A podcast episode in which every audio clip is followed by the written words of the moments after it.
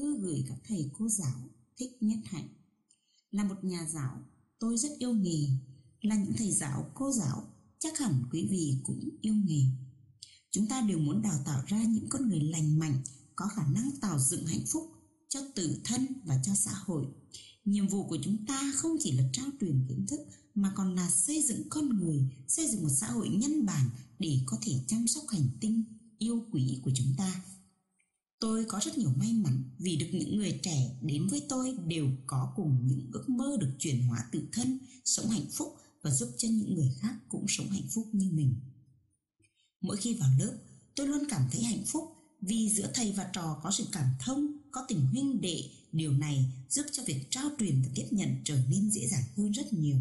Tôi hỏi thăm các học trò của tôi về đời sống của họ và tôi cũng kể cho họ nghe những khó khăn cũng như những ước mong của tôi. Vì vậy, tôi luôn có sự kết nối giữa thầy và trò.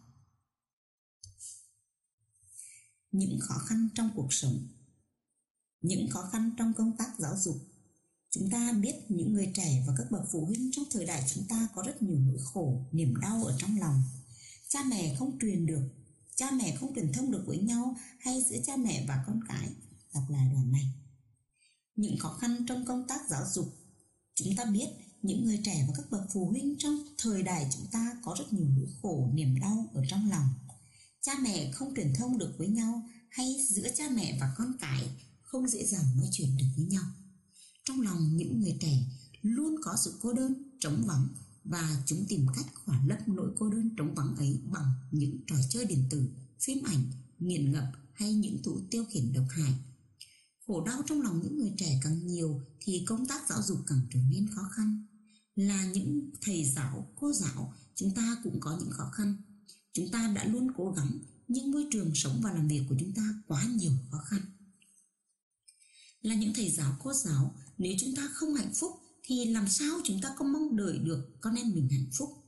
Đây là một vấn đề vô cùng quan trọng. Có phải là do chúng ta chưa có đủ kiên nhẫn hiểu biết thương yêu và tươi mát để xử lý những khó khăn này? Có phải là chúng ta cần một đường hướng tâm linh cụ thể để giúp chúng ta chuyển hóa tự thân và sau đó giúp chúng ta chuyển hóa những người thương đang sống quanh mình? Bởi vì khi chúng ta chưa thay đổi được tự thân, thì chúng ta khó lòng giúp được những người khác làm vơi bớt khổ đau của họ. Một khi chúng ta có sự thành công trên con đường chuyển hóa, chúng ta sẽ trở nên vui tươi hơn tử bi hơn và ta sẽ có khả năng giúp cho những người xung quanh cũng làm được như vậy đem tâm về với thân. Điều đầu tiên chúng ta có thể làm là trở về với tự thân chúng ta, lối ra tùy thuộc vào đường vào nội tâm. Trở về để chăm sóc chính mình, chúng ta cần học cách chế tác niềm vui, cách xử lý những cảm thọ khó chịu, hay lắng nghe những nỗi khổ, niềm đau trong mình để có thể hiểu được, thương được và nhờ vậy khổ đau cũng từ đó mà vơi nhẹ. Có những phương pháp giúp ta làm được điều này bằng hơi thở chánh niệm, ta đem tâm về với thân và sẽ nhận ra rằng trong thân của chúng ta đang có sự căng thẳng, đau nhức và ta thở như thế nào để làm lắng dịu sự đau nhức đó. Thở vào, tôi ý thức rõ rệt về thân thể tôi. Thở ra, tôi buông thư những căng thẳng trong thân thể tôi. Chỉ cần thực tập thở như thế trong nửa giờ đồng hồ hay thậm chí là trong 5 phút thì chúng ta cũng có thể thay đổi được cảm xúc rồi. Nếu không có sự bình an trong thân thì sẽ cũng không có sự bản bình an trong tâm bởi vì thân và tâm tương tức ta có thể thực tập như thế trong những tư thế đi, đứng, nằm, ngồi. Ta có thể thực tập khi ngồi trong xe buýt hay trong xe hơi. Ta cũng có thể thực tập khi chuẩn bị bữa ăn sáng hay khi rửa bát. Vì vậy, ta có rất nhiều thời giờ để thực tập buông thư.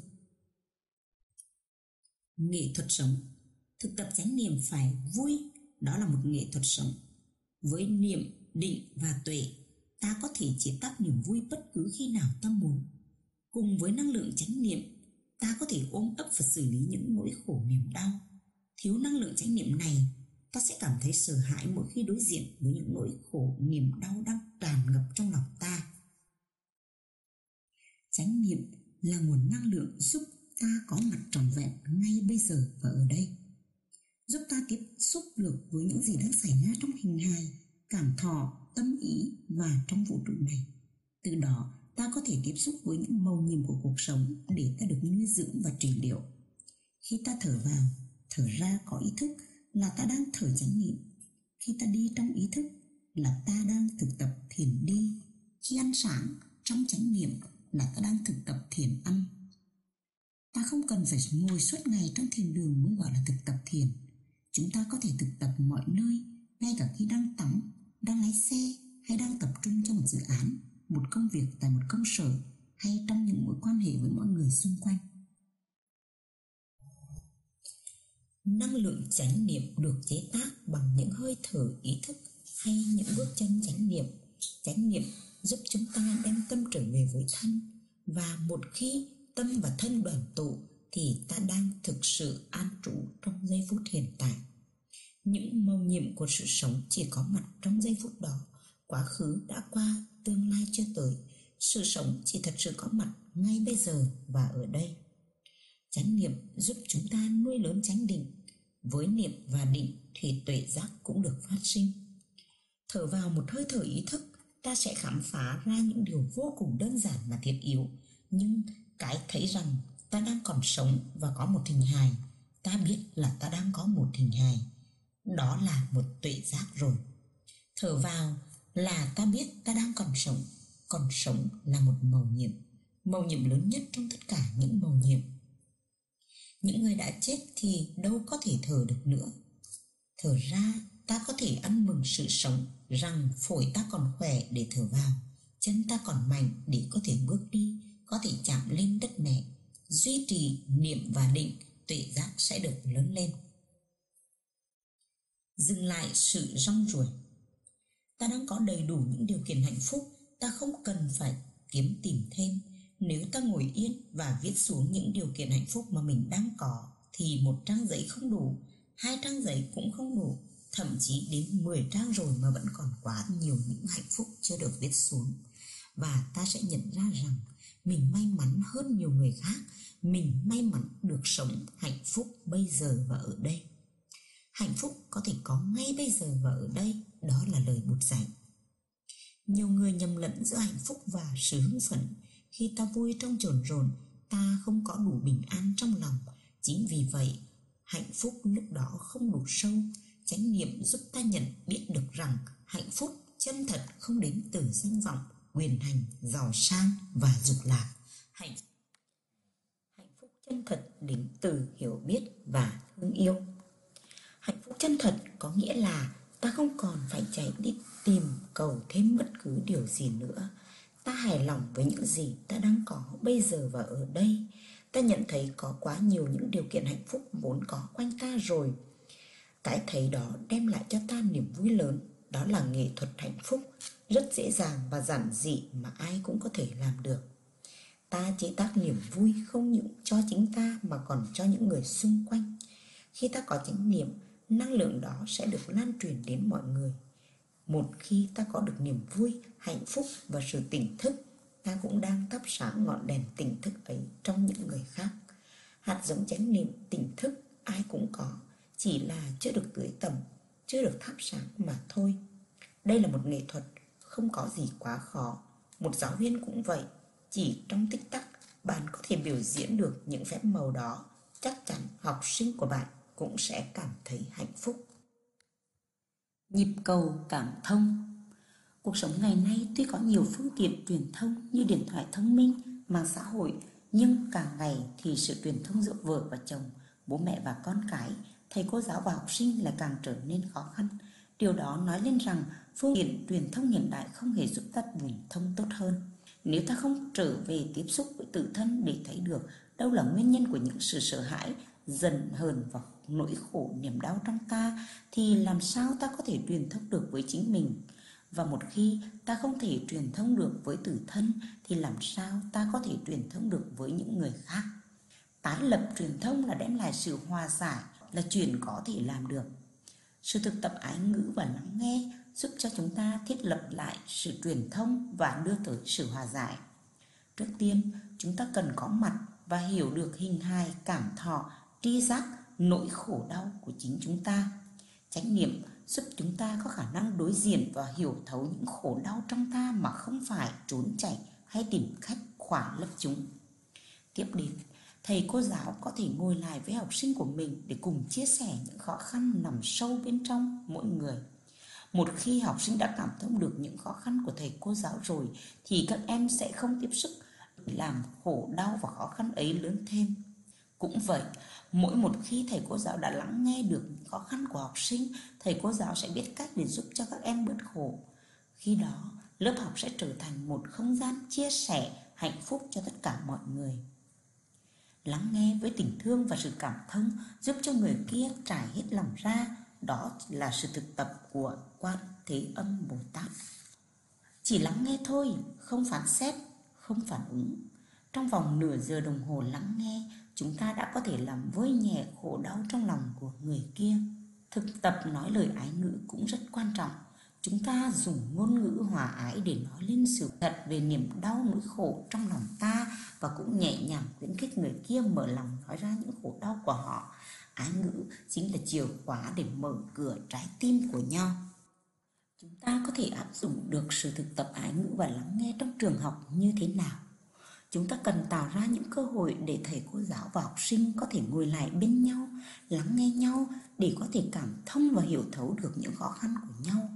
Hiểu được thì thương được, thử tưởng tượng hình ảnh người thầy ngồi yên chăm chú lắng nghe những tâm tư nỗi niềm của những người học trò của mình. Đó là một hình ảnh đẹp và nuôi dưỡng.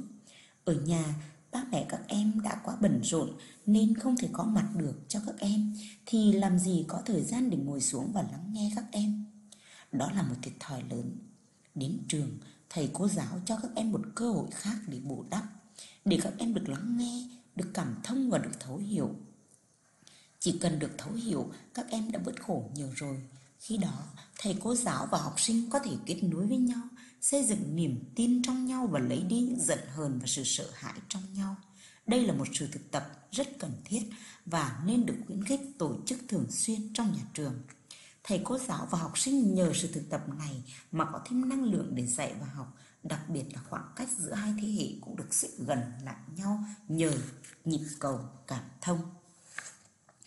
Nghệ thuật khổ đau Nhiều người trong chúng ta tin rằng không thể có được hạnh phúc bây giờ và ở đây. Ông bà tổ tiên ta cũng từng nghĩ như vậy. Điều này lý giải vì sao ta luôn có khuynh hướng chạy về tương lai để tìm kiếm hạnh phúc. Chúng ta có tập khí rong ruổi, tìm cầu và chẳng bao giờ hài lòng với những gì mình đang có. Tập khí này rất mạnh, mỗi hơi thở, mỗi bước đi chánh niệm giúp chúng ta dừng lại, nhận diện và mỉm cười. Xử lý khổ đau là một nghệ thuật. Chúng ta nói tới nghệ thuật hạnh phúc nhưng cũng có thể nói tới nghệ thuật khổ đau. Chúng ta phải học cách khổ đau, người biết cách khổ đau thì khổ ít hơn người khác. Sự thật thì khổ đau đóng một vai trò rất quan trọng nếu chúng ta biết cách ôm ấp, chăm sóc và nhìn sâu vào bản chất của khổ đau, chúng ta có thể chế tác được rất nhiều hiểu biết, thương yêu, nền tảng của hạnh phúc chân thật. Hoa là rác, rác là hoa. Thầy trò chúng tôi vừa hoàn thành xong năm giới tân tu, có thể được xem là nền tảng của đạo đức mang tính chất toàn cầu. Nó không mang màu sắc tín ngưỡng cục bộ của một tôn giáo hoặc của một chủ thuyết. Tôn giáo nào văn hóa nào, chủng tộc nào, địa phương nào cũng có thể lấy năm giới làm cương lĩnh cho một nếp sống có hòa điệu, có thương yêu, có hiểu biết, có sự tương kính và chấp nhận lẫn nhau. Thực tập theo năm giới hay còn gọi là những nguyên tắc sống này, người ta có thể xử lý bớt những khổ đau và hạnh phúc, tái lập những truyền thông và giúp cho gia đình, cộng đồng và thế giới vơi đi nỗi khổ. Thực tập theo năm giới giúp chúng ta có thêm nhiều niềm vui, bình an và hạnh phúc. Nền tảng đạo đức này dựa trên tuệ giác tương tức của đạo Bụt. Tương tức có nghĩa là ta không thể tồn tại một cách riêng biệt. Nhìn vào một bông hoa, ta thấy được những yếu tố không phải là bông hoa có mặt. Ta nhìn thấy được mặt trời, đám mây, đất đai, người làm vườn, vân vân và cả vũ trụ đều đang có mặt trong một bông hoa. Hạnh phúc cũng vậy hạnh phúc cũng làm từ những yếu tố không phải là hạnh phúc nếu chúng ta liềng bỏ hết những gì không hạnh phúc ấy đi thì chúng ta cũng không bao giờ có được hạnh phúc. Chúng ta cần có bùn để nuôi sen, mọi thứ nương vào nhau để biểu hiện. Với tuệ giác tương tức này, chúng ta có thể thấy rõ rằng hạnh phúc không còn là vấn đề của cá nhân và nếu chúng ta hiểu được những khổ đau của chúng ta nếu chúng ta đủ khéo léo để sử dụng những khổ đau ấy thì chúng ta có thể chế tác được hạnh phúc khổ đau và hạnh phúc tương tức nhau là vậy. Không có gì có thể tự mình tồn tại. Tuệ giác tương tức lấy đi ý niệm về một cái ta biệt lập, mặc cảm hơn người, thua người và bằng người, nền tảng của khổ đau cũng từ đó mà không còn. Hầu hết những khổ đau xuất hiện trong chính những tri giác sai lầm như vậy. Ăn cơm có canh, tu hành có bạn. Chúng ta phải nghĩ tới việc xây dựng tăng thân tức là một đoàn thể, trong đó có những đồng nghiệp hay những người làm việc trong trường học. Có thể là ba, bốn người mà ta truyền thông được dễ dàng nhất. Chúng ta phải đến với nhau để có thể tiếp tục sự thực tập. Thực tập không phải với tính chất một cá nhân hay một gia đình, mà là với tính chất một đoàn thể. Chúng ta có thể cùng đi thiền, cùng uống trà hay thực tập thiền buông thư với nhau chúng ta hãy bắt đầu với một nhóm gồm những thầy cô giáo có hạnh phúc. Thầy giáo, cô giáo có hạnh phúc sẽ thay đổi thế giới. Với tăng thân nhỏ bé đó, ta có thể làm thay đổi cả tập thể của nhà trường. Chúng ta cũng có thể viết một lá thư. Chúng tôi là một nhóm người. Chúng tôi đã thực tập như vậy và đã đạt được nhiều sự chuyển hóa trong đời sống, trong làm việc cũng như trong lớp học. Chúng tôi nghĩ thật là tuyệt vời nếu quý vị cùng thực tập với chúng tôi. Như vậy những đồng nghiệp khác cũng sẽ bắt đầu nếm được sự bình an, tình huynh đệ và sự buông thư đó. Hiện chúng ta không thể tiếp tục như hiện nay, tại vì nếu các giáo chức không có hạnh phúc, không có sự bình an và hòa hợp với nhau, thì làm sao chúng ta có được cho trẻ bớt khổ đau và thành công trong trường học hành? Xây dựng tăng thân là một công tác cấp bách và mỗi giáo chức phải là một người dựng tăng sau khi giác ngộ việc đầu tiên bụt đã làm là xây dựng một tăng thân. Ngài biết rõ rằng nếu không có tăng thân thì ngài sẽ không hoàn thành được sự nghiệp của một vị bụt. Giáo chức là một nghề rất cao quý rất đẹp rất đáng được kính trọng. Nhưng nếu không có một tăng thân thì chúng ta cũng không làm được gì nhiều. Vì vậy xây dựng tăng thân là một công việc tối cần thiết. Các bạn thân mến bộ sách này trên tay của các bạn là hoa trái của công trình biên tập và làm việc hết lòng của cô Cathy Zinwer, một nhà giáo dục và cũng là một người hướng dẫn chánh niệm. Và những người học trò của tôi, trong bộ sách này, rất nhiều giáo viên đã chia sẻ kinh nghiệm làm thế nào họ có thể tưới tẩm những hạt giống tỉnh thức trong mình và trong mọi người để tạo ra những thầy giáo, cô giáo hạnh phúc có mặt trong các lớp học tại các trường phổ thông và đại học. Những thực tập và phương pháp trình bày trong này đều đã được chia sẻ trong các khóa tu dành cho giáo giới chức đã được tổ chức tại nhiều nước trên thế giới. Cô Kacharin với tự giác và kinh nghiệm giảng dạy lâu năm của mình đã thu thập và trình bày lại một cách rõ ràng, dễ hiểu để chúng ta có thể áp dụng được vào đời sống của chúng ta cũng như trong các lớp học. Mong sao tất cả chúng ta có đủ thời gian và cơ hội để cùng nhau thực tập những điều này. Chúc các bạn thưởng thức được sự thực tập của mình. Thích Nhất Hạnh, Làng Mai, Pháp, tháng 10 năm 2014